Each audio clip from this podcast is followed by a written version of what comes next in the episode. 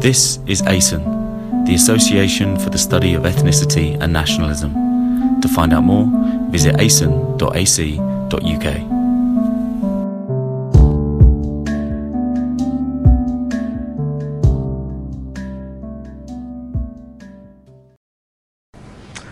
Okay, um, thank you very much. Um, and just to say thanks to um, ASEN for inviting me. It's always a privilege to um, participate in anything that ASEN does. I mean, not least because nationalism seems to feature in everything we do, particularly in academia, within the social sciences.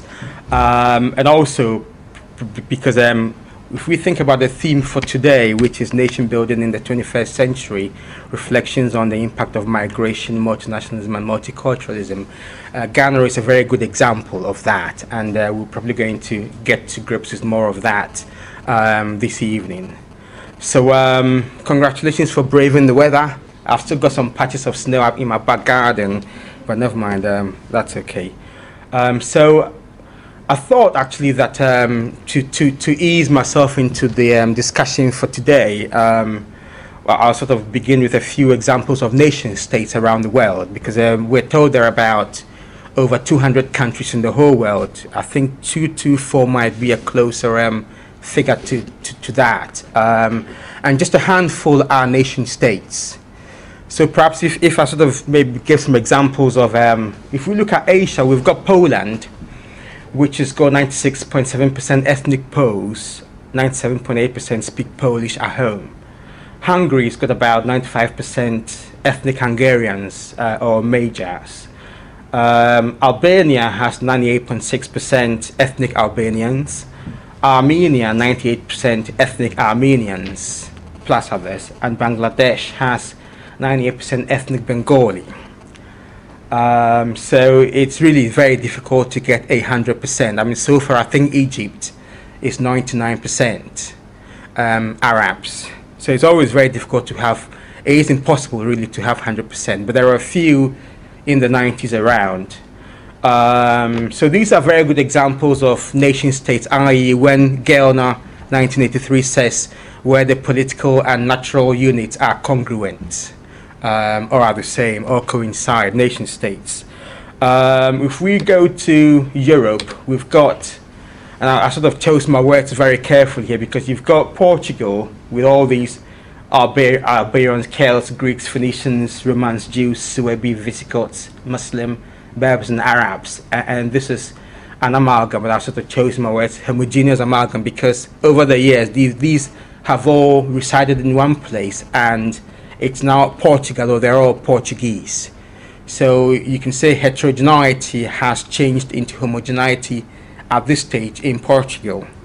Um, if we look at England, we've got another homogeneous amalgam of heterogeneous Germanic tribes, including Angles, Saxon, Frisian, and Jutes. Um, and then if we look at Iceland, um, we've got you know, previously Norwegian and Celtic heritage, but now are 99% homogeneous with an identifiable single language, which is Icelandic. Um, fortunately or unfortunately for them, they are too far away, so they haven't got too many immigration problems with people trying to sneak in. You'd have to brave the snow together. So um, that is, th- these are also examples of nation states, but these are cases where they began with heterogeneous groups, lots of them, and over a long period of time, homogeneity has assumed. Um, so, so that's one set of, you know, different from what, what the other slide we looked at. Um, if we look at Africa, we've got Egypt, as I said, 99%. Um, the dates in brackets are when the countries got independent. Um, so the, the Sothos got 99.7% ethnic Basotho, or they're all Bantus basically.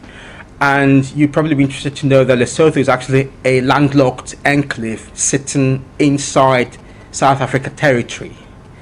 Um, Swaziland is 98% ethnic Swazis.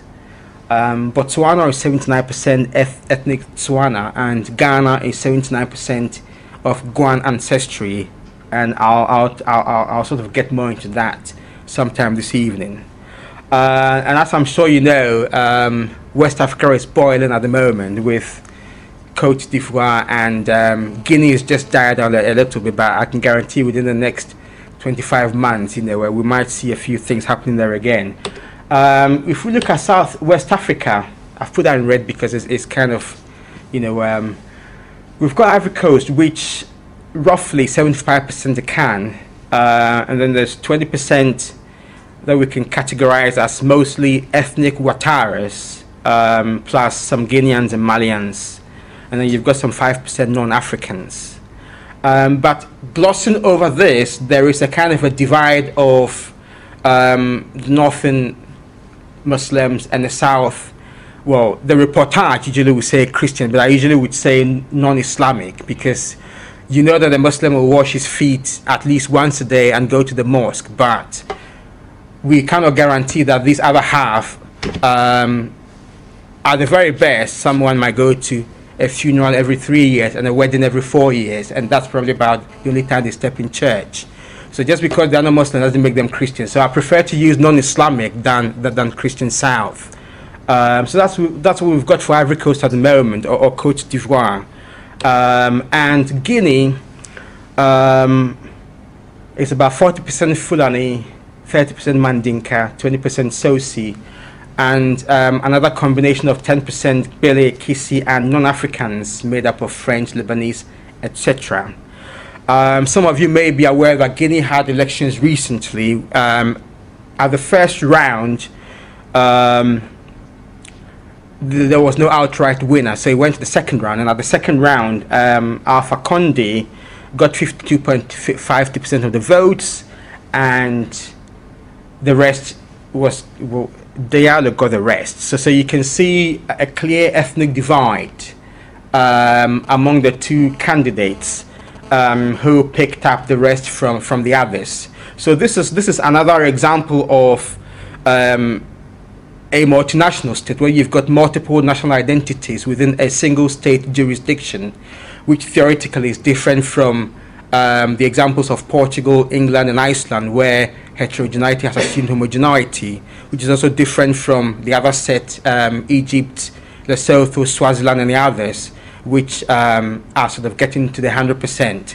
So these are examples of, you know, states, nation states, or, or those trying to get there somehow um, I, I, thought I'll sort of ease that in, in, into the discussion as we go along. Um, well, now, now let's kind of drill down to Ghana. Um, here we've got, um, as I said, 79% of wider Guan ancestry, of which that's the breakdown 45.3% um, Akan and then 4% Guan. Well, the, the reason that's that is, is, is this 4% are the only um, tribe in Ghana that actually they they they are more like a, a, remnant small group of people who say they are Guan and speak the Guan dialect. Um, although of course all all those who can trace their background to the old Ghana Empire are also of Guan ancestry. So that's why I've got the wider Guan ancestry, 79%, of which 45.3% is Akan, the Guan 4%, Gadangbe 7.3%, Modi Dagbani 15.2%, Guruma 3.6%, Gurusi 2.6%, Mandibuzanga 1, 1%. And then you've got Ewes who are about 11.7%. Um, and these would have relatives in Togo or Benin. The other belt stretches from eastern Ghana and cuts across four countries eastern Ghana, Togo, Benin, and western Nigeria. Um, and I have to say, this 11% would have um, parents or, or, or, cousins or uncles or nieces, whatever, in, in, in, Togo, Benin, or Nigeria. That's the other belt. Um, and then other tribes, Paul Nugent calls them CTMs or Central Togo minorities, um, kind of 1.4%. And then lots of um, you know, foreigners making up about 7.8%. And that brings it to, to a total of 99.99999%. Uh, so, this is, so that, that's Ghana for you as we speak. It is very multi-ethnic or multinational uh, in a single state jurisdiction. Uh, but the 79% can trace their background to the old Ghana Empire. Um, well, just kind of, you know, in, in the pictorial sense, the old Ghana Empire was basically located somewhere uh, within, within somewhere between the cities of Djenné and Timbuktu in Mali, present-day Mali. That's where the old Ghana Empire was located. And um, I mean, there's another map which some of you may be familiar with. Uh, that's Mali there. That's Timbuktu, and Ghana comes down in the south. So the migration routes, you know, along the Niger Bend, uh, will sort of, you know, take you somewhere. I mean, lots of groups had their own migration routes. Um, you've also got another map, so you can see the Niger Bend. That's the blue. That's the Niger Bend, and you've got Timbuktu sitting like the, at the apex of it, um, around where the old Ghana Empire was. Um, and to be more precise, you've got the area between Djenné and Timbuktu kind of dotted. Um, so that's kind of precisely where present-day Mali, the old Ghana Empire, was geographically located. Um, so sometime around 1067, the Almoravids were Muslims and they, they raided the place. And because these people didn't want to be Muslims, they ran away. And so the migration took place and, and, and they took several routes and uh, ended up somewhere in, in southwards towards Ghana. So that's modern Ghana south of the Niger Bend, um, if that kind of helps pictorially give you some idea of what has happened. Um, so as we speak, um, Ghana is like this: ten administrative regions. Uh, this is this is this is the way Ghana looks like at the moment. So um, that's just in the pictorial sense. And what happens is, yeah, as I've explained, you know, that there's all this going on with, you know, um, this is the way it is. 79% can trace or can be traced directly to the old Ghana Empire. And I have to say that this is not some sort of political fantasy or some sort of idea which someone just made the app. There are, at the very least, 30 academic publications. We're talking about serious academic publications, um, articles in serious anthropological and historical journals, PhD monographs published over the years, all the way from 1651 coming down. So that's that's list 1 to 15 of academic publications on this very subject. Um, you can get from me later, but just just so you know that this is of really strong academic heritage that this uh, conclusion has been arrived at.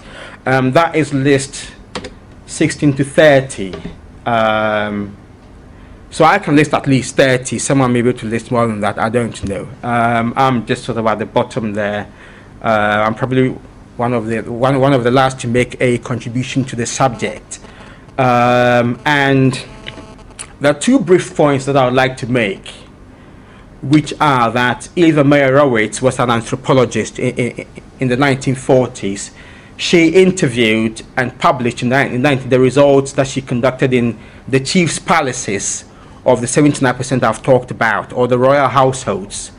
Um, the only contribution I make to the whole subject is that um, since, for the past 50 years, what I've done since Eva Meyerowitz is that I had to review all the scattered evidence of, at the very least, the 30 authorships which we looked at and piece together the whole jigsaw. And that seemed to confer with what Mero's found out that they can be traced to the old Ghana Empire. Uh, but the evidence is very scattered. I mean, you've got at least 30 writers contributing their bits uh, here and there. Um, so what I did in 2007 was to was to publish my book sort of to piece together the jigsaw. Um, and as I said, that brings us to this point. This is the way Ghana looks like. And the problem, well, the scenario in Africa at the moment is, as, as, some of you may know, uh, because of the partition of Africa, um, lots of multiple national identity groups were bunched together within demarcated territory. So you may find, you know, you're put together in a demarcated territory, and that becomes the new state. Uh, and the OAU, the Organization of African Unity, decided that these boundaries should become sacrosanct. And so that is the way it became. Um, and we find in Africa actually that there are lots of ethnic hostilities or, or, or, or multinational hostilities within single state jurisdictions to the point that even when electoral results clearly show that you've lost, um, they will not accept it and there will be a fight. Uh, we've seen it happen in Zimbabwe, we've seen it happen in Kenya, we've seen it happen in Guinea. As we speak, it's happening in Ivory Coast. And um, one of the reasons I believe I was asked to talk, speak on this subject is that um, although Ghana looks like this, as you can see, Ghana has been very peaceful in contrast with all, at least the four other examples I've mentioned. And I'm going to, I'm going to take time to explain why Ghana's case is like that, despite the fact that there are all these, there's this ethnic breakdown, um, but it's not a hostile country and they live in peace, as against maybe Zimbabwe or Kenya or Nigeria or, or, or Cote d'Ivoire or Guinea for that matter.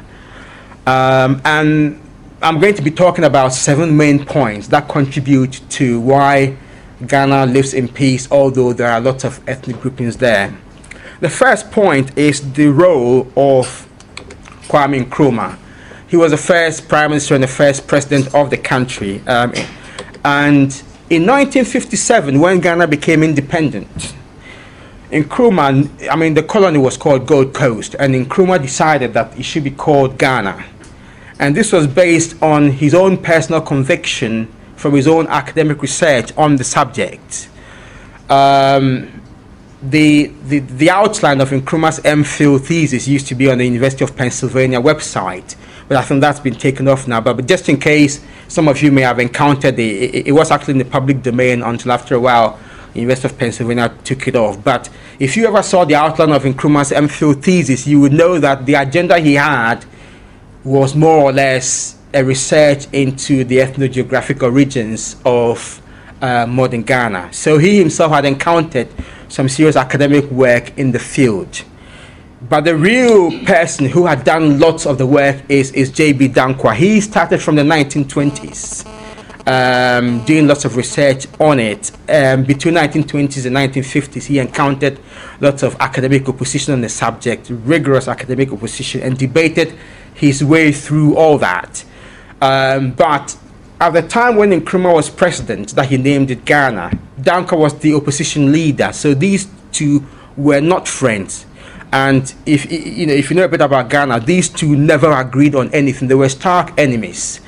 Uh, so for these two to agree that it should be called Ghana just goes to show that you know the um, the substance of the decision they took that it wasn't just some sort of political fancy, but at least enemies agree that it can be called Ghana. Um, and the independence movement and the just cause of anti-colonial anti-colonialism sort of you know brought a kind of a charismatic wave then, which really buoyed Nkrumah's charisma. And I have to say that he was also a little dictatorial, but at the time he was more or less seen as a savior. So, you know, the, the whole wave of nationalism kind of overlooked some of his dictatorial tendencies. So he got away with some things. Um, also, uh, I think the other point I want to, I want to make is that despite all that, Nkrumah's charisma and the wave of the independence nationalism are not the only factors that have bound the Ghanaian groups together. Because um, if that were the case, hostilities and disintegration should have taken place when Nkrumah was overthrown. But instead, co- coherence and cohesion has matured since then. So we know that it wasn't just because of Nkrumah's bully tactics, but that there's something more um, underpinning the whole thing. Uh, and, I'm, and I'm going to sort of come to that. As I said, Eva Meyerowitz separately interviewed the royal households or the chief's palaces of these 79%. So we're talking maybe um, ethno-national identity groups of maybe at least seven or eight separately at different times. And each time, the linguist or the fetish priest or, or, or, or, or, the chief linguist, the custodian of the oral, oral tradition, after they have recounted their story of where they came from, the migration route, and why they are where they are now, came concludes we've come from the old Ghana Empire, separately from all the others who didn't know whether Meyerowitz had gone to interview this bunch or that bunch. Separately, they came to that. So the custodians of the oral tradition have that. And they also have the responsibility to sanction wars and hostilities between other groups. So, for example, um, before any war can take place, it has to be sanctioned by the chief whose warriors will lead the whole battle and, and things like that. Uh, but there wasn't the war wasn't common between them because somehow they knew they all come from the same place. I mean, at some point in the in, in, in, in the geographical politique, when the colonialists had arrived and trade began, I mean, there were there, there were a few battles to sort of gain ground and, and gain, you know, sort of conjure trade routes or, or take positions about trade routes. But apart from that, it wasn't really the norm for, for them to be fighting each other because they kind of knew from their oral tradition that we'd all come from the same place. And particularly um, after independence, um, not on, I mean, apart from the oral tradition, after independence, we now have a new state. And each one has to abide by, by the laws of the new state. So even if you thought that we came from the same place, um, or even if you didn't care, you can't take up arms and come and fight me because if you did that, you'll be persecuted. I mean, we know that in other examples in Africa, they don't care, and this does happen. But, I, I, but, but at least this, this is a scenario. Apart from the psychological factor, um, there was a new state, um, a single state jurisdiction over multiple national national identities. Um, so, so that's that. And I mean, to date, we've got some, you know, tribal hostilities happening. We've got the, the, the Dagbon crisis, which has been raging for a long time.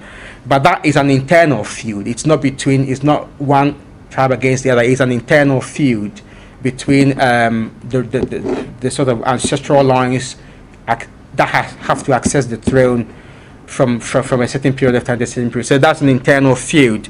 There is also the Bimbilla chieftaincy dispute between the Nanumbas and the Konkombas that has been going on for many years. That is also a feud in between two clans. So more or less, um, there hasn't been really hostilities between you know the tribes that have come from the same old Ghana empire, if I should put it that way. Um, and in view of the traditions of origin and a single state jurisdiction over these multiple ethno-national identities. None of the two cases listed above, I mean that what's in brown, or any others listed elsewhere have potential to lead to a separatist or secessionist movement. I mean there's no cause for alarm. None of these want to get out or break away or go and fight somebody else. So, so, so all these things contribute to the to how separate groups in Ghana can live in peace without causing too much trouble. Um, and as I said, apart from Meyerowitz evidence, um, a separate review of all these various authorships put together the jigsaw puzzle. Um, so that's point number two of why Ghana is the way it is in, in sharp contradistinction to Kenya or Zimbabwe or Nigeria or Guinea or Cote d'Ivoire for that matter. Um, point number three is about balancing the ethnic arithmetic. Um, Ghana seems to be fine, but there's a lot of hard work that has gone on in the past. Um, each head of state really endeavored to strike a balance of ethnic representation in their cabinet. Uh, and in addition to that, there was this strategic regional appointee. So, for example, they always made sure that an Ewe was the regional, was the Secretary of State or the regional commissioner for the Ewe Volta region. Ashanti would go to the central region and Ashanti for the Ashanti region, and, and, and for the three northern regions, at least whoever was the Secretary of State for them would, would come from the area. So even apart from you know the um, the peaceful base, there's a lot of hard work to make sure that the ethnic arithmetic always balances itself. Um, they try not to stoke any fires, more or less. Um, one or two regimes were not too brilliant at this. I mean, we know that the Busia regime of 6972 wasn't too good at this. And we know that the Rawlings era, there is a popular perception that in the Rawlings era, he packed his administration with lots of Ewes because he thought that the Busia regime also discriminated against Ewes. Uh, so, so, so, so, so these two um, regimes were not too brilliant at the ethnic arithmetic. Um, but General Kutu Acheampong, who actually was, he came by a coup d'etat, was a military ruler, he mastered the art of, of, of, of the ethnic arithmetic. And to be honest with you, in all the heads of among all the heads of state in Ghana, he's been the best at promoting national unity. He instituted the national charter, which had the mantra "One nation, one people, one destiny." And in his time, he also instituted a national pledge. And to date, school children have to sing that every morning. They sing the national pledge every morning. Uh, and subsequent heads of state have sort of kept you know, to the ethnic balancing script. So there's been quite a lot of hard work, you know, um, about trying to keep the nation united, more or less. Um, and this ethnic balancing trend has remained, even with, I mean, you would have thought that perhaps maybe the military governments were trying hard to forge national unity, but even the elected civilian governments um, from the Fourth Republic from 1992 up, up to now are still balancing the ethnic arithmetic. Um, so that's point number three. Point number four is to do with a sociocultural evolution. Um, quite apart from you know the multiple groups that exist, um, because of the education system, because of Christianity, and because of Christianity and other bonds of social networks, there are intermarriages. So, you know, 50 years ago is different from now. I mean, there's been lots of intermarriages and, you know, a huge sociocultural evolution taking place. Um, the education, I mean, unlike other places where, you know, schools are kind of tailor made for people in certain areas or people of certain class or identity groups, the, the Ghanaian education system is very open. Um, you know, once you've once from age 10, you can do your common entrance examination and gain access to any secondary school of your choice, um, regardless of your class or ethnic background. You can basically, you know, from any part of the country, attend school in any part of the country as you wish. And this is a very good chance to mix and grow up together with others from any other identity group. And by doing so, these adolescent bonds tend to supersede any kind of ethnic polarizations uh, more or less. So, so, so, so there's a cultural evolution that's going on, and um, these adolescent bonds, in addition to other bonds through church social networks, lead have led to um, and continue to lead to intermarriages among different identity groups. So this is also another way of um, ensuring that you know the, the, the, there is um, sort of interactions, you know, long-lasting interactions that will basically stop any ethnic polarizations. Um, the fifth point is also that, in addition to all this, lots of sacrifices have been made. Uh, I mean, at some stage, something has to give, but as I said, Ghana has experienced many military governments along the way. But in 1992, for example, Flight Lieutenant Rawlings agreed to conduct elections and ushered in the Fourth Republic. Um, he won the election, but in 2000 his party lost, and he handed over. He handed over. He wasn't like Mugabe, who who who who, who ended up with a power sharing agreement, or or Kenya ended up with power sharing. He handed over basically, and because of what he did, that that sacrifice that he made, in 2008 the opposition came in, and the opposition also were, were there for two terms, four years. And in 2008, the opposition lost by just 0.46%, right? And they handed over. You know, you, you've got places where there are wide margins. He loses by 4%, and he still wants to stay. This, these people lost by 0.46%, and they still handed over. So there have been quite some huge sacrifices that have been paid um, along the line and that has also contributed to, to, to, why you know Ghana is multinational, but is, is able to um, have good governance and, and be in peace. Uh, point number six, uh, and I mean, I, have kind of thought about all this, and, and, I just don't know what to put it down to, other than maybe just a Ghanaian temperament to sort of prefer to, to set aside hostilities and and forge ahead with priorities, maybe, uh, because I mean, I don't know the rocket science to it really. Um, so point number six is uh, the political evolution of all this has made it now we've got two main parties. Um, one kind of more socialistic and, and, and, the other more sort of capitalist.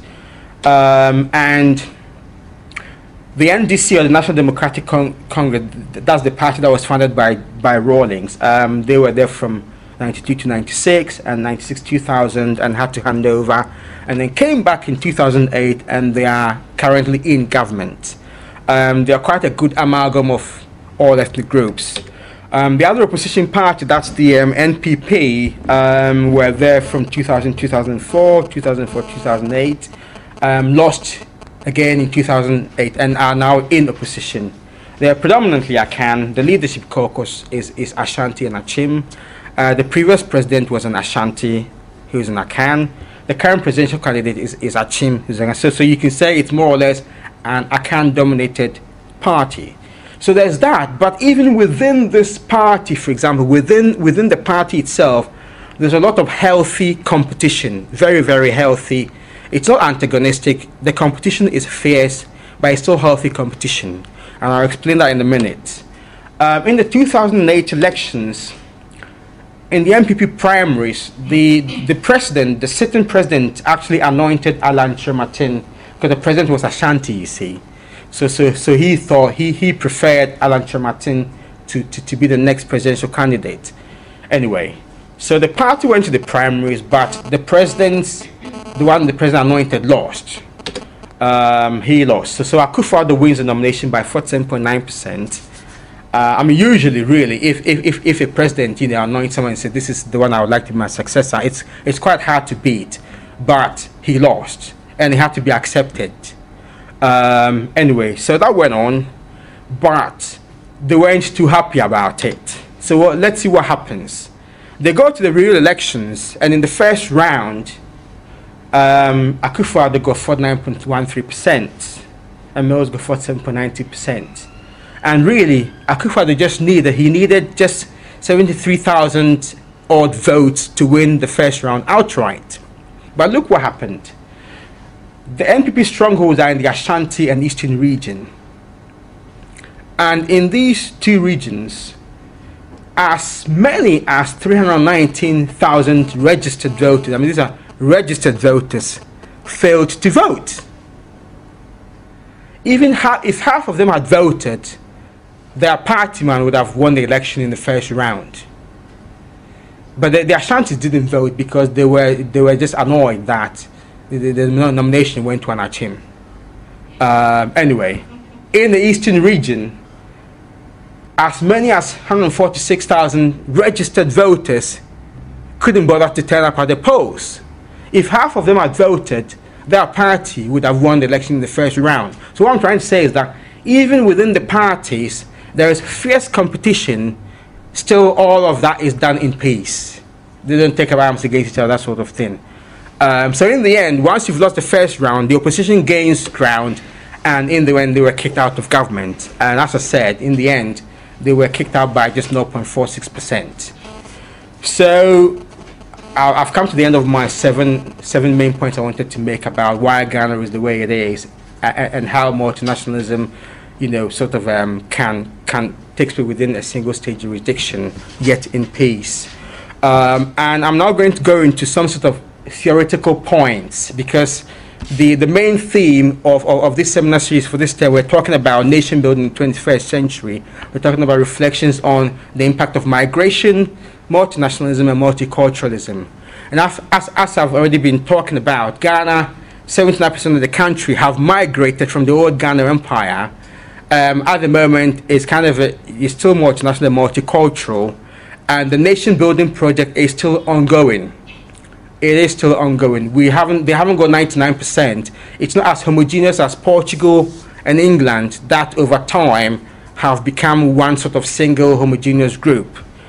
Um, so the theoretical points I'm wanting to make really are the first one is that the art of brewing the nation in multinational pot is still remains a conundrum. Uh, and by a conundrum, I mean that we all know what the solution is. We all know what the, what the solution should be, but there's still no resolution.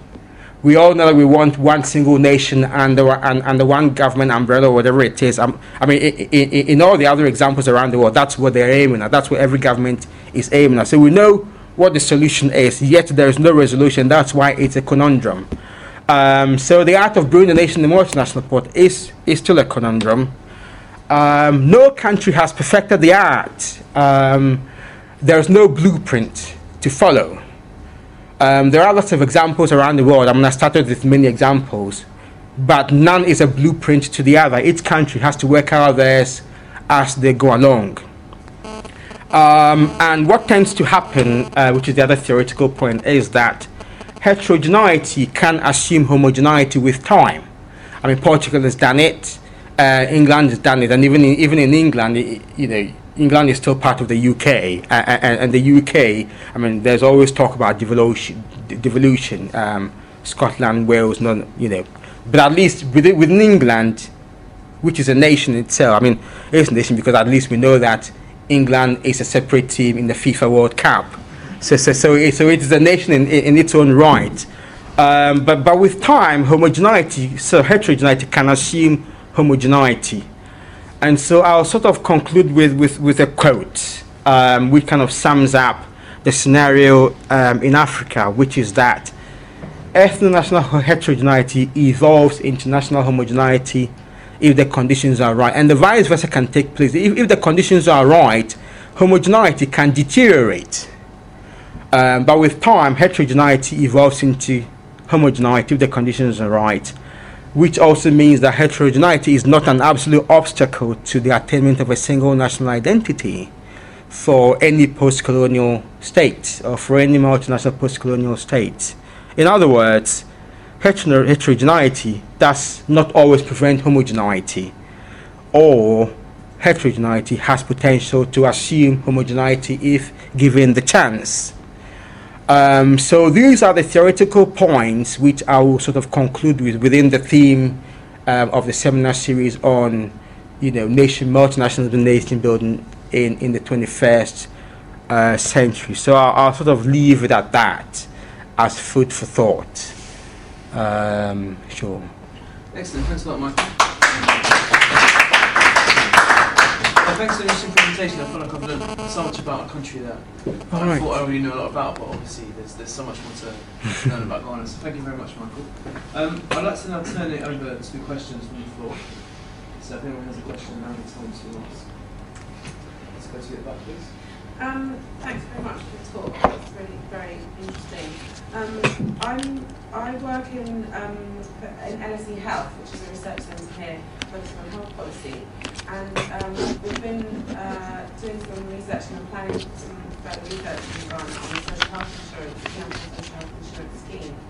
And I was wondering, something that really interests me is whether something like developing a national social health insurance scheme, you feel that's part of a nation building project, and whether it it, it kind of partly, well, I think it's basically failed in Ghana at the moment to really take off. And is that, is that a sign of failure at nation building, or do you have anything to say about the connection between, you know, social security, um, you know, everyone paying a, a, kind of a, a level of um, contribution that contributes to a national pot that in Europe after the Second World War was able to occur due to the kind of national solidarity that people felt with their fellow citizens after the, after the war. Is that something that we can think about in Africa in a similar kind of way? Sure, sure. Um, are you okay? We'll just take one at a time. Sure, sure. Yeah, the the, the national the the NHIS or, or, or the National Health Insurance Scheme um, is something which Ghana has been struggling with uh, as as I'm sure you know, um, it is part of the nation building project. Um, I mean, already, you know, the, the, the, the, the identity group thing has, I think they've kind of gone past the phase. But now we're talking about um, really social security. Um, I, I, think really what, what's happened is because, um, I mean, a pot of money was put down for this scheme to run. Uh, but for, for some reason, the disbursement of the funds was not quick enough um, to go into um, local health centers uh, to, to, to, fund the scheme. So, so it has failed. So it, it, it's more really to do with just the government apparatus not getting their act together. The government apparatus not getting their act together, as well as there not being a tradition of um, there not being a tradition of um, sorry there not being a tradition of citizens contributing to social security so that when the budget was made when the decision was made to have a national health insurance scheme a budget you know some part of money was put there but it wasn't as if those, they're going to get it from citizens. So the government began to struggle with the implementation of it. So that is part of the next phase of the nation building project. And, and, the, and, and they'll have to kind of work hard to get it done. They'll have to work hard to get it done. But as you say, I think one way would be to, to kind of establish a tradition of social security uh, contributions that will build up towards this sort of thing. Um, one of the reasons this hasn't happened is because of the database. Um, the national taxation database is still being revamped. And, and, and I think once that's done, then they're going to be able to know the sources of funding to certain um, national or social security projects. And that, that's going to help the national insurance scheme. So, so it's of nation building project. They're kind of working at it, but they are not there yet. Um, fortunately, the current president is, is, a tax expert. He's a professor of taxation. So actually, in his time, he's actually revamping the whole national tax database. And I think from then, they're going to be able to know how to handle, you know, where the money should come from to go into social security. And it's not going to be health; it will be other things as well. Um, so I don't know whether that helps in any way. Sure. Is that okay? I'm just noticing the gentleman here and the gentleman the back, and the lady at the front. Elijah. Um, I'm from Ghana, Kumasi. All right. And um, I'm a student at um, King's College.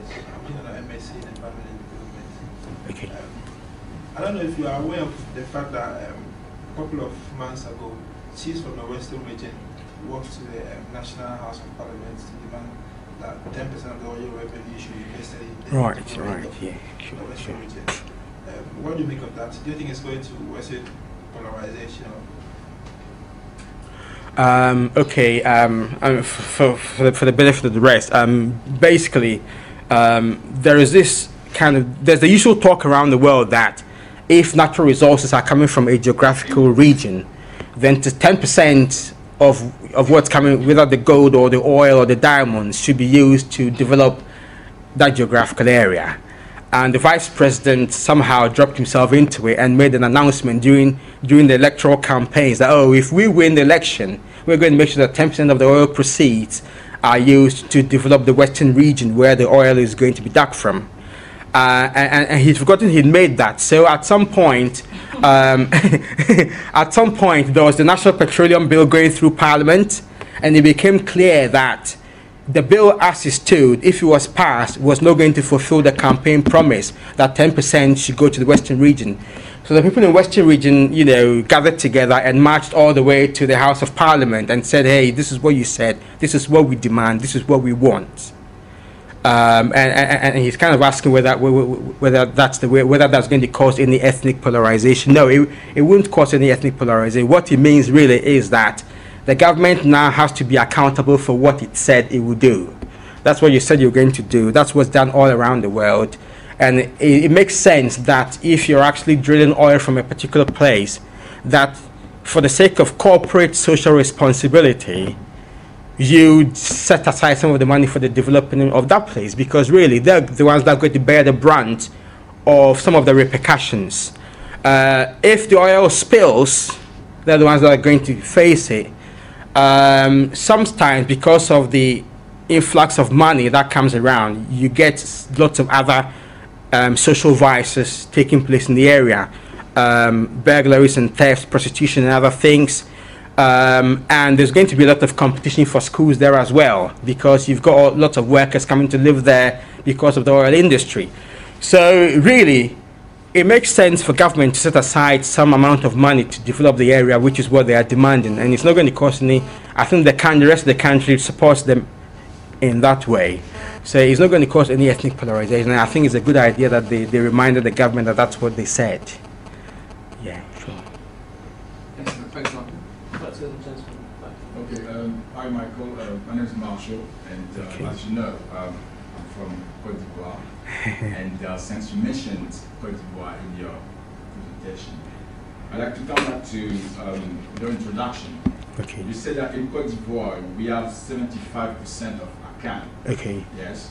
And my intervention will um, focus on three points. The Okay. first one is I'd like you to comment a little bit on uh, the political strategy that the first president of the Ivory Coast, uh, he was from that group um, has put in place to be able to rule the country since 1960 up to 1993, nearly 35 to 40 years. Do you think that um, his strategy was based on ethnicity? And did he have the backing of this 75% of Akan to be able to rule the country in that perspective? Um, the second um, intervention is, second point is, um, in terms of ethnicity, we know that African politics is very much dominated by um, this kind of um, um, concepts. You know, you use et, group ethnics to be able to rule or to win election and all that. Looking at the big picture, do you think that in the long run, ethnicity um, will be um, brought down in order to, in order for democracy, you know, to flourish? Like in the case of Ghana, you just mentioned that we, we're moving towards this kind of situation where ethnicity is not much more uh, the essence of, of the way people choose to, to vote. Do you think that ethnicity one day will lead the way uh, to democracy? And the third one is um, um, in terms of um, specifically talking about Ghana. Um, I know that Nkrumah um, was an academic, he's, got a PhD in that. And um, during the time that Nkrumah was very much in, in, in fashion with regard to um, his concept and theories in order how to, to, to fashion um, Ghana as a, as, as a nation. I know that there, there was um, a big chunk of the Ghanaian population that migrated into America and um, they studied a lot just trying to follow maybe up to uh, um, Nkrumah. Do you think that the diaspora um, in Ghana has played a role, a very major role in terms of um, um, bringing down the boundaries of ethnicity, ethnicity in order to, to, to have the kind of um, homogeneity um, um, of kind of society that we have in Ghana. Right, let's see if we can sort out Cote d'Ivoire. Um, Houphouët-Boigny, your first president, started very well. Yeah. Actually, as I'm sure you know, and some, some others know, um, the ethnic Ouattaras, um, I mean, at the time when the French took over, uh, it was even it was actually until 1947 that the boundaries were finalized between the Upper Volta of Burkina Faso and Cote d'Ivoire. Uh, so you've got ethnic Ouattaras who are Burkinabés who have actually lived in Cote d'Ivoire, you know, from 1637 when the French encountered um, Ivorians. Houphouët-Boigny, what he did really was that he didn't antagonize any of these groups. What happened really was that um, the migrant population were needed for the cocoa farms. So they were all basically incorporated